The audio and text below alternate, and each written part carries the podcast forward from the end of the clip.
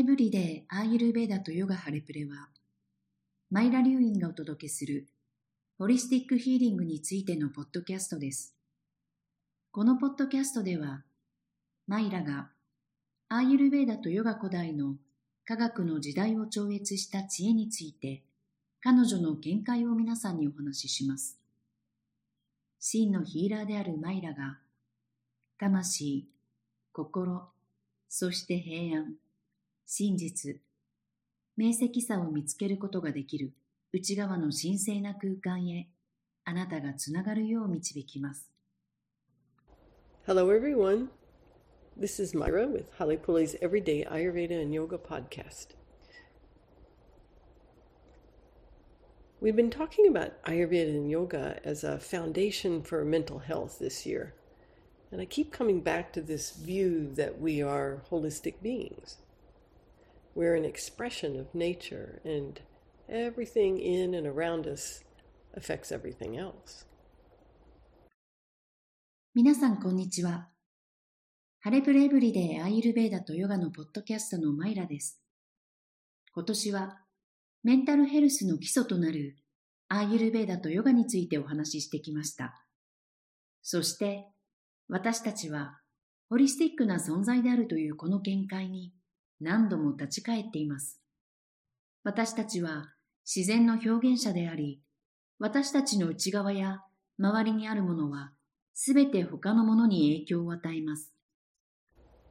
We've been trained to think of mental health as something separate from the rest of our experience, that our mind is some mysterious thing that runs our life. But this just isn't meant to be so. You know, we may feel trapped by our mind, but perhaps it's a reflection of what's going on inside of us, our resistance to the cycles of life. 私たちはメンタルヘルスを他の経験とは別のものとして考えるように訓練されてきました。私たちの心は私たちの人生を動かしている神秘的なものだとしかし、そうではありません。私たちは心にとらわれていると感じるかもしれませんが、それは私たちの内側で起こっていること、つまり生命の循環に対する抵抗を反映しているのかもしれません。I spent some time in Mexico earlier this year, and something I really enjoyed was the sidewalks around where we were living. They weren't straight, they built them with curves to accommodate trees and plants. And I found that so satisfying because it felt natural. Nature doesn't move in straight lines, it moves in cycles and circles. So do we as humans. Our lives have cycles and cycles within cycles But these days, we insist on thinking in straight lines A plus B equals C, or walking in straight lines, living in boxes, and putting things in boxes in our minds and then in our lives. 今年の初めにメキシコに滞在していましたが、とても楽しかったのは住んでいた場所の周辺の歩道でした。 歩道はまっすぐではありませんでした。樹木や植物に合わせて曲線で作られていて、それが自然な感じがしてとても楽しめました。自然は直線ではなく、循環しながら周りを円で囲むように動いています。私たち人間も同じです。私たちの人生には周期があり、周期の中に循環があるのです。しかし、最近の私たちは A プラス B イコール C のような直線で考えることにこだわり、直線で歩き、箱の中で生活し、頭の中にいろんなことや私たちの人生を詰め込むようにしています。We've done this with modern thinking about our bodies and health. The assumption people often make is that just because something is deemed to be good like a superfood, or quinoa, or goji berries, or spirulina, for example, it must be good for everyone to have all of the time. That's linear thinking. 私たちは体や健康に関して現代的な考え方でこれをやっています。人々がよくやる思い込みは、例えば、キヌア、ゴジベリー、スピルリナなどのスーパーフードが良いとされているからといって、誰にとってもそれらを常に食べるのが良いことだと決めてかかることです。それは直線的な考え方です。When we look at our Agni, our digestive capacity for life and food, we can see that it doesn't fit in a box, nor does it have straight lines. Our Agni is dependent on many factors and how those factors relate to one another. For example, what we watch on TV when we go to sleep, who we hang out with, what we have for breakfast. All of these things impact our state of mind and our Agni. 私たちのアグニ、人生と食べ物に対する消化能力を見てみると、それが一つの型には収まらず、直線ではないことがわかります。 私たちのアグニは、様々な要因に左右され、それらの要因が互いにどのように関係しているかにも影響されます。例えば、テレビで何を見るか、いつ寝るか、誰と付き合うか、朝食は何を食べるかなどです。これらすべてが私たちの心の状態とアグニに影響を与えます。Agni is such a powerful part of us that we can take care of, and then we get incredible results. And that's one of the reasons we have our Agni therapy program because it empowers people to see the marvelous tools that we have with our bodies and minds to have the ability to affect and care for our health and well being on so many levels. アグニは私たちの中で 強力な部分を占めていて、それをケアすることで素晴らしい結果を得ることができます。私たちがアグニセラピープログラムを提供している理由の一つは、私たちの体と心に備わっている素晴らしいツールを人々に理解してもらうためです。自分の健康や幸福に様々なレベルで影響を与え、ケアすることができる能力があるのです。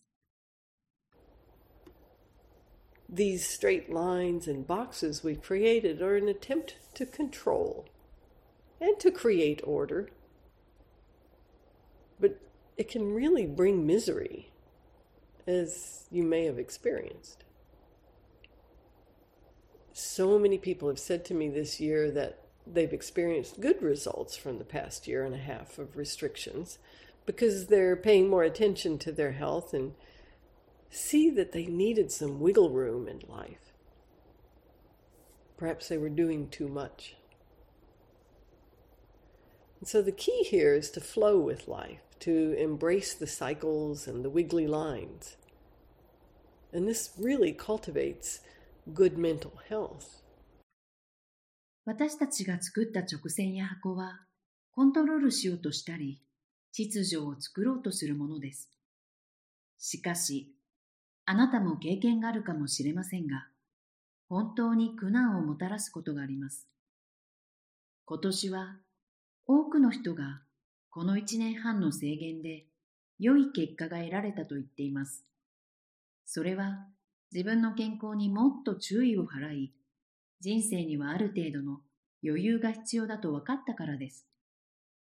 大切なのは人生の流れに身を任せることです。周期や曲がりくねった線を受け入れることです。そうすることで、メンタルヘルスの健康が育まれます。Because we see ourselves then as a part of nature that's always changing.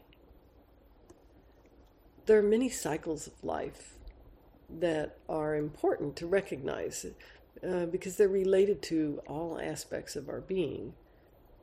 Including our mental health. And it brings up this notion of continual change. and letting that be not only okay, but interesting and invigorating. So let's take a look at cycles in terms of change. There is creation and destruction all through life.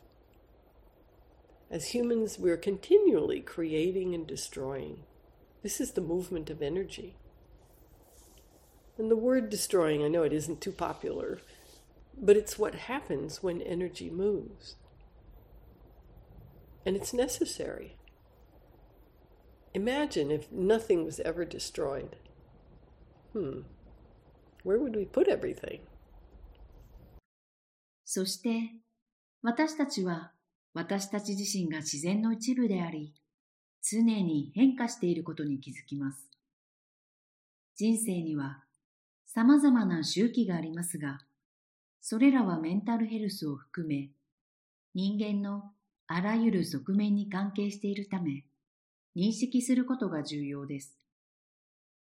継続的な変化という概念が出てきますが、それはただいいだけでなく、興味深く、活力を与えてくれるものでもあります。ここでは、変化という観点から周期を見てみましょう。人生には創造と破壊がつきものです。私たち人間は絶えず創造と破壊を繰り返しています。破壊とはあまり好まれる言葉ではありませんが、エネルギーが動くことで起こることです。そして、それは必要なことなのです。もし、何も破壊されないとしたら、すべてのものをどこに置くことができるでしょうか We can also look at it as creation and loss. But recognizing destruction as change and transformation seems more descriptive. We're born onto the planet, we grow a body, and eventually we take it off like an old coat. The cycle of life. And within that, we have the cycle of childhood or that time before puberty. And this is a tremendous time of creation. We establish so many perspectives and experiences, and our mental health is being shaped at that time. The experiences in utero and birthing have a big impact also.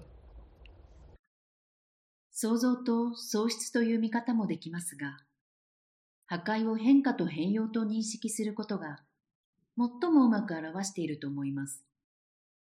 私たちは地球上に生まれ、体を成長させ、やがて古いコートのように脱ぎ捨てます。生命の循環です。その中には子供の頃や思春期の前の時期があります。この時期は非常に大きな創造の時期です。私たちは非常に多くの視点と経験を確立します。私たちのメンタルヘルスもこの時期に形成されます。体内や出産の経験も大きな影響を与えます。In Ayurveda and yoga, we talk about the samskara or impressions that we experience and how they shape our now and our future experiences. If we hang on to these impressions from the past, having not resolved them for ourselves, it really has a significant impact on our mental health. And it's difficult to allow change easily when we don't have a good sense of how to feel safe and secure. These early impressions have a significant effect on how we approach the rest of life, or the next cycles of life, at least. And this childhood cycle is a time to expand and create. We're still very wiggly, at least until we have to stand in straight lines and sit at a desk all day. アーユルベーダやヨガでは、私たちが経験したサムスカーラ、残存印象が現在と未来の経験をどのように形成するかについて語っています。過去の残存印象を自分で解消せずに、それにしがみついていると、メンタルヘルスに大きな影響を与え、安心や安全を感じられない状態では、簡単に変化を受け入れることはできません。このような幼少期の印象は、その後の人生、つまり次の人生のサイクルへの取り組み方に大きな影響を与えます。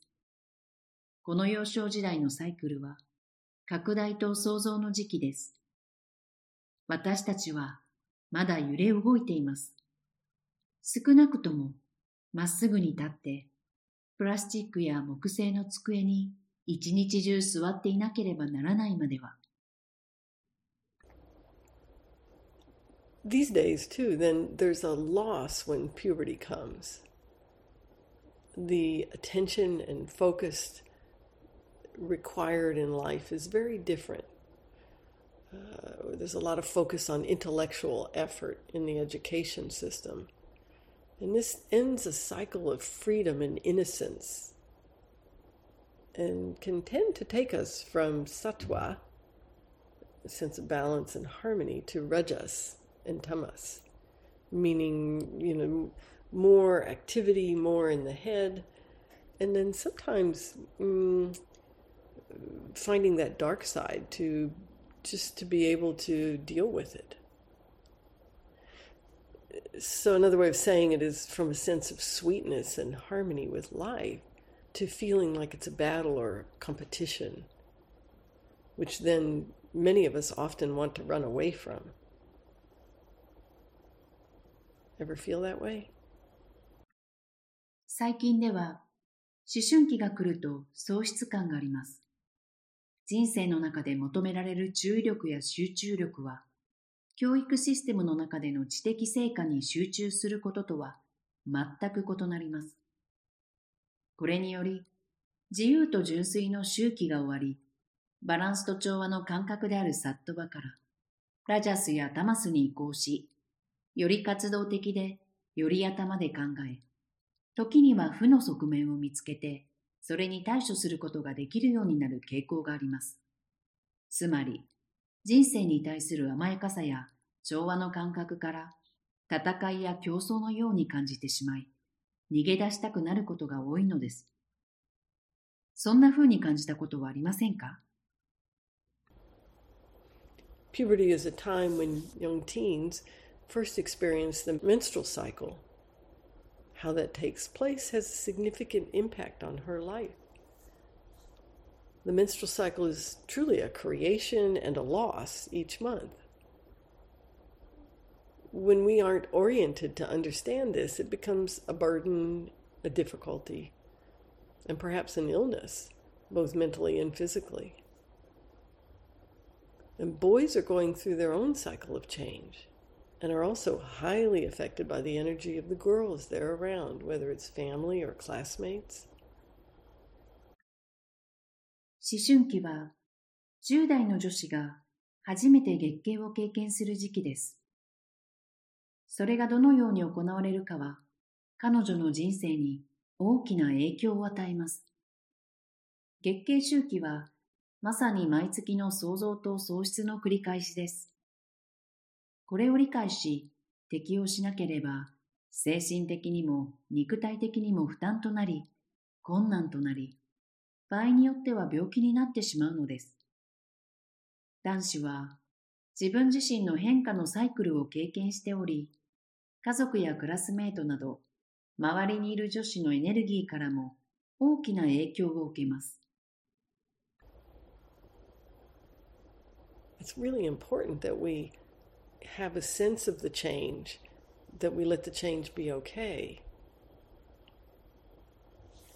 I recall being in tremendous resistance to my menstrual cycle, which came very early in my life when I was eight. And in the beginning, it was uncomfortable, and I didn't really understand it. And I didn't much like it because it seemed like uh, it seemed a little inconvenient, and I had cramps. It was, it was unpleasant, and I'd never had anything like that. I got really grumpy just before and during the actual menstruation or moon time, we could call it. I had no idea about ovulation in those early days. I don't recall anyone talking about it. Uh, we had a movie in school that talked about the science of the body and and how uh, how how pregnancy took place. It was all very scientific and heady, and then all, and then the real message was at the end: don't have sex.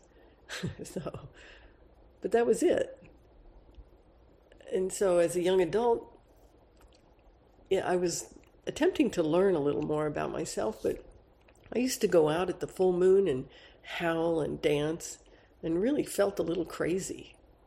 My energy was would be huge and really open, and I had no idea what was going on. I just thought it was a little crazy. 変化を受け入れる感覚を持つことは非常に重要です。私は8歳という非常に早い時期に訪れた自分の月経周期に対して非常に大きな抵抗を感じていたことを覚えています。最初の頃は不快でよく理解できませんでした。不便な感じがしてあまり好きではなかったし、生理痛もありました。月経の直前や月経時は本当に不機嫌になりました。その頃、私は排卵について全く知らなかったし、誰もそのことについて話をした記憶がありません。学校で映画を見たのですが、それは体の科学についての話で、妊娠の仕組みについて説明していましたが、最後は早い時期にセックスをしてはいけないということだったのですが、それだけでした。若い頃は自分自身も理解しようと試みてはいましたが、満月の夜に出かけては、騒いだり、踊ったりして、時には少しおかしくなっていました。私のエネルギーは巨大で開放的なものでした。本当に何が起こっているのかわからなかったのです。I'd have to say, though, that I never thought of it as a cycle of life. my moon time was quite irregular until I came to Ayurveda. So the idea that it was to follow the cycle of the moon was actually completely foreign to me.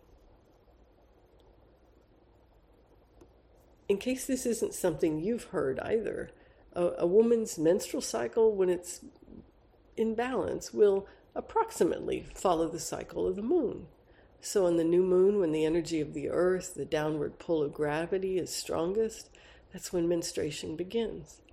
And around the full moon, when the pull of the moon is the strongest, ovulation is uh, meant to occur. Everything we do in life has an effect on that cycle. And all humans are incredibly sensitive to these cycles, and particularly women. とはいえ、生命のサイクルとは考えたこともありませんでした。アーユルベーダに出会うまで、私の月経はかなり不規則でした。ですから、月の周期に合わせるという考えは、私にとっては全く未知のものでした。聞いたことのない方もいらっしゃるかもしれませんが、女性の月経周期はバランスが取れている場合、ほぼ月の周期に沿っています。地球のエネルギー、つまり重力の加工力が最も強くなる新月に月経が始まるのです。満月の頃、月の引力が最も強くなると排卵が起こります。私たちが人生で行うすべてがこのサイクルに影響を与えています。人間は皆、特に女性は周期に非常に敏感です。Most of the women I work with in consultations who are menstruating are, are not experiencing this rhythm. And many aren't menstruating at all. And this is an indication of the impact of, of modern lifestyles doing too much, uh, poor eating, And it's also our disconnection from nature and from ourselves. But with the practices of Ayurveda and yoga, it's possible to restore that connection and resolve issues like irregular, painful, or absent menstruation. 私がコンサルテーションで取り組みをしていて、月経がある女性のほとんどは、このリズムを経験していません。また、多くの女性は月経が全くありません。これは、現代のライフスタイルの影響で、多くのことをやりすぎる、不健康な食生活、そして自然や自分自身から切り離されていることを示しています。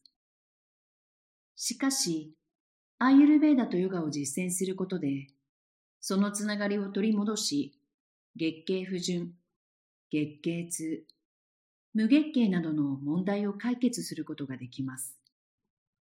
Now, back to the bigger picture. There's becoming an adult, being fully responsible for oneself. At least that's how I'm defining adult. And it's, this is a cycle that brings a big shift for most people. And sometimes it's positive, and sometimes it's really difficult and not so positive, at least in the short term. Unfortunately, many people see it as a time to become serious. And this can really rock our mental boat. In many parts of the world, being serious is equated with being an adult and taking care of our basic needs and family. But you know, it doesn't have to be that way. では、もっと対極的な視点に戻りましょう。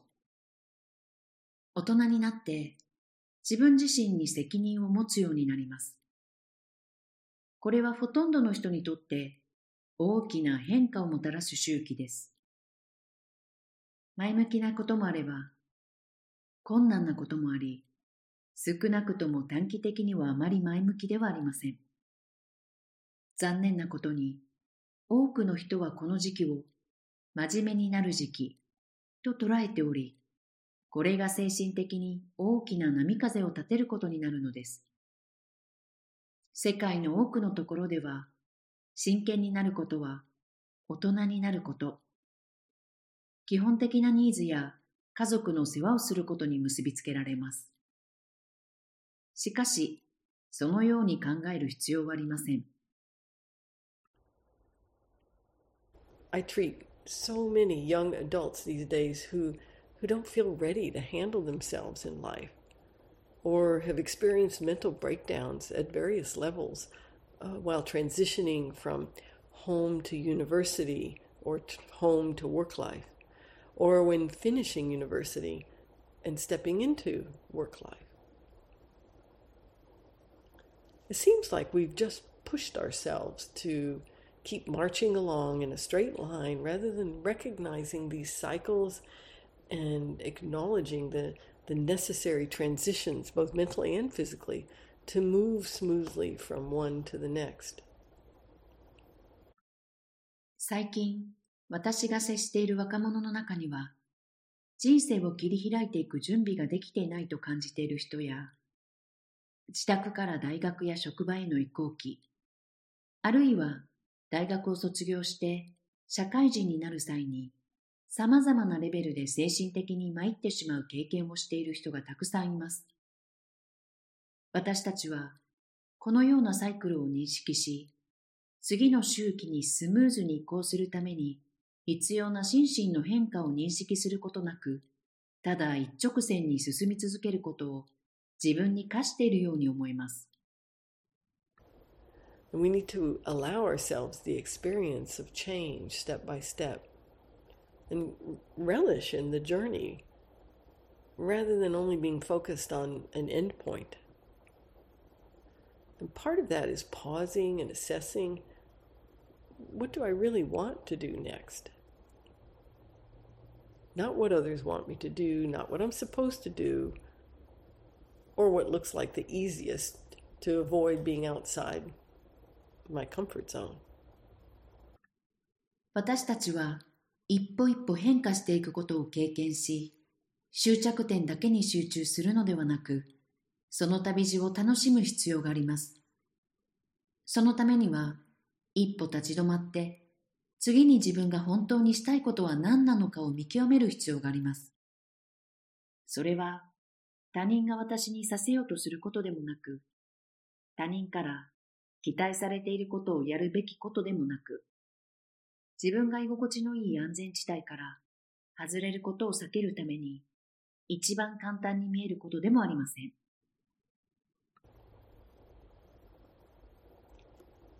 And then there's the cycle of family life, having children and parenting. For women and men, this is something to embrace. For some, it's an afterthought or just something we're supposed to do.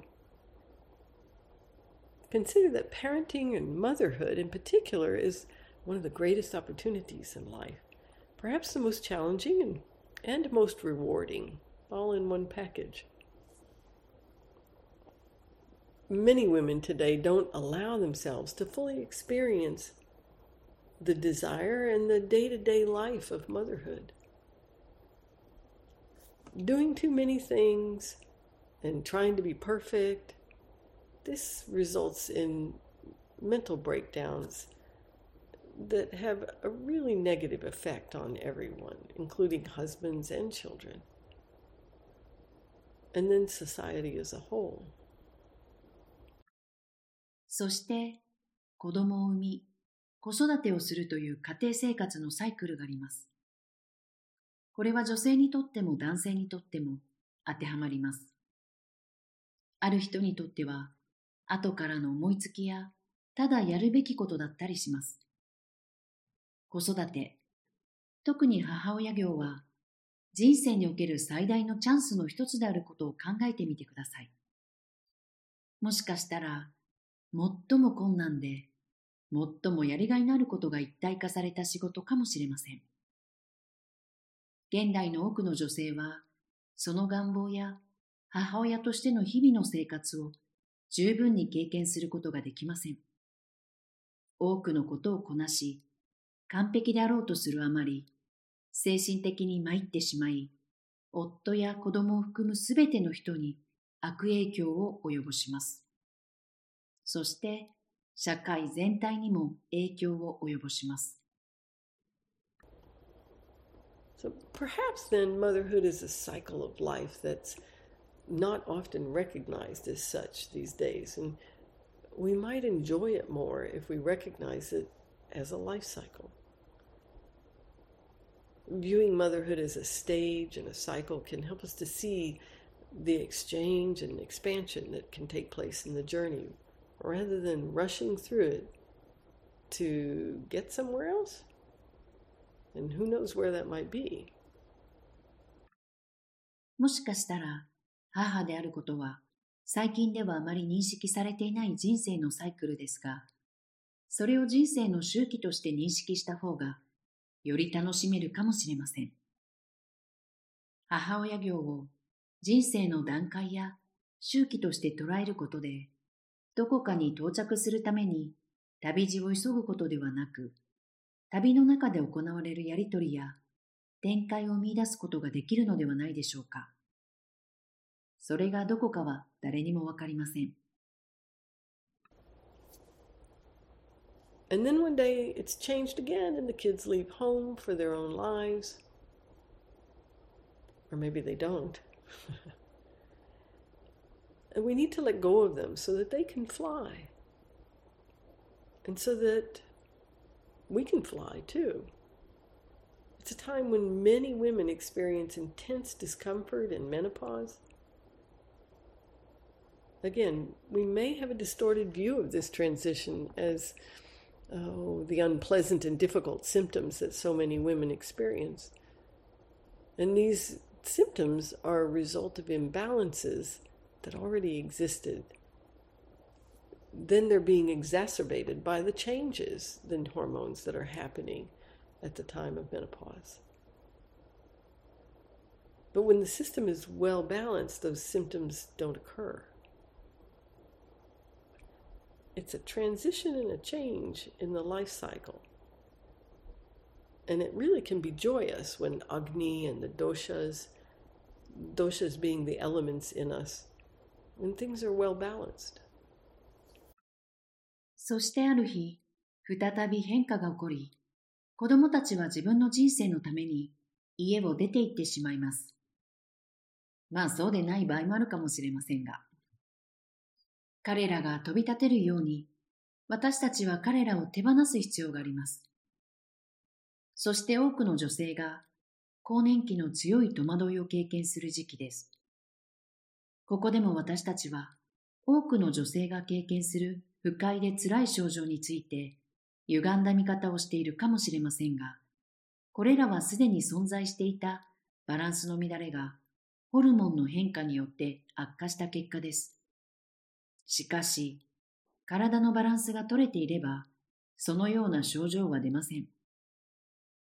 私たちの中にある元素、アグニと同社のバランスが取れていれば、それは喜ばしいことなのです。Many women see menopause as a loss and try to hang on to their youth, uh, hang on to their children, which really isn't mentally healthy for anybody. But there's a new creation that comes with this cycle more freedom and flexibility. The opportunity for men and women to, to share, to give back in their community, and to experience a growing family, perhaps as a grandparent. And Agni therapy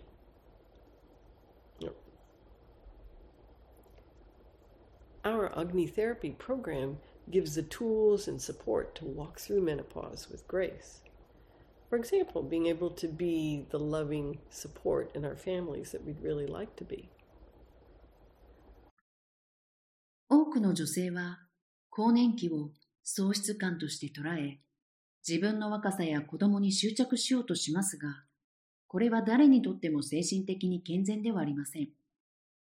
しかし、このサイクルには新たな創造があり、より自由で柔軟性があります。男性にとっても女性にとっても共有する機会、コミュニティに還元する機会、そして家族の成長を経験する機会があります。私たちのアグニセラピーは更年期を優雅に過ごすためのツールとサポートを提供します。例えば私たちがなりたいと思っている家族の中での愛情深いサポートになることができるのです。In the Bhagavad Gita, it refers to performing your prescribed duties perfectly without attachment to the results. It doesn't mean that we have to do everything exactly perfectly. It means showing up, doing our very best at any moment in time, and that there doesn't have to be one exact result. That by acting without the attachment to the results, one can attain the absolute, is how it refers in the Gita. And this absolute is the depth of true love. And perhaps this is where Dharma, in its truest sense, comes in that our Dharma is about living life fully, moment by moment. Being present, not off on the next thing. It's about how I show up in life rather than the role that I play. So we can see in these cycles that the role is temporary, it's coming and it's going. The role is something to step into and embrace, but also to let go of it when the time comes. バガバットギータでは、結果に執着することなく、定められた義務を完璧に果たすことに言及しています。これは、 自分なりのベストを尽くすということであり、結果が必ずしも正確に一つである必要はありません。結果に執着せずに行動することで、人は絶対的なものを手に入れることができるのです。真の愛の深さです。おそらくここに本当の意味でのダルマがあるのでしょう。私たちのダルマとは、人生を一瞬一瞬生きていくことです。自分が演じる役割ではなく、自分がどのように人生に存在するかということです。これらのサイクルでは、役割は一時的なもので、訪れては去っていきます。役割とは、踏み込んで受け入れるべきものですが、時が来れば手放すこともできます。realizing that life is one big cycle made up of many smaller cycles, this is this can allow us to walk through it with ease, with strength and grace. The mental attachment isn't necessary as we learn from the beginning and come to realize it's all coming and going. And this leads us to our Shraddha, which we could say is our it's our faith and trust in the process of life and living. And it's it's truly a continual discovery. 人生は多くの小さな周期からなる一つの大きな循環であることを理解することで楽に強く優雅に人生を歩むことができます。最初から学ぶことで、すべては訪れ、去っていくものだと理解することができるので、精神的な執着は必要ありません。これがシュラッタ。つまり人生や生きることのプロセスへの心情と信頼につながります。それはまさに発見の連続なのです。trusting in the process of life and flowing with the cycles of life is really it's a moment to moment thing. And it gets a whole lot easier when we take care of ourselves with ayurveda and yoga. Ayurveda is the science of living. It offers us very simple tools to make a di- big difference in how life unfolds each day. And particularly because of its holistic nature. And combined with the principles of yoga, then we experience the depth of our being, and life gets very rich. 人生のプロセスを信頼し、人生のサイクルに従うことは、本当に一瞬一瞬のことで、アーユルベーダやヨガで自分自身をケアすれば、多くのことが簡単になります。アーユルベーダは生命の科学です。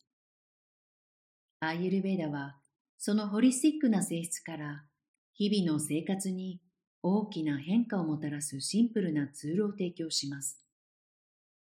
ヨガの原理と組み合わせることで私たちは自分の存在の深さを体験することができます。そして人生は大変豊かになります。To learn how to bring these practices into your life in a sustainable way, join our Agni Therapy program. It's a reset for your digestion and for your life. What it really does is provide you with a foundation for living so that your cycles can come and go with ease. Until next time. これらの実践を持続可能な方法で 生活に取り入れる方法を学びたい方は、来年準備ができ次第ご案内させていただくアグニセラピープログラムにご参加ください。このプログラムは、あなたの消化機能と人生をリセットするものです。このプログラムで実際に行うことは、生活の基盤を提供し、その結果、あなたのサイクルが楽に行ったり来たりできるようになるのです。それではまた次回お会いしましょう。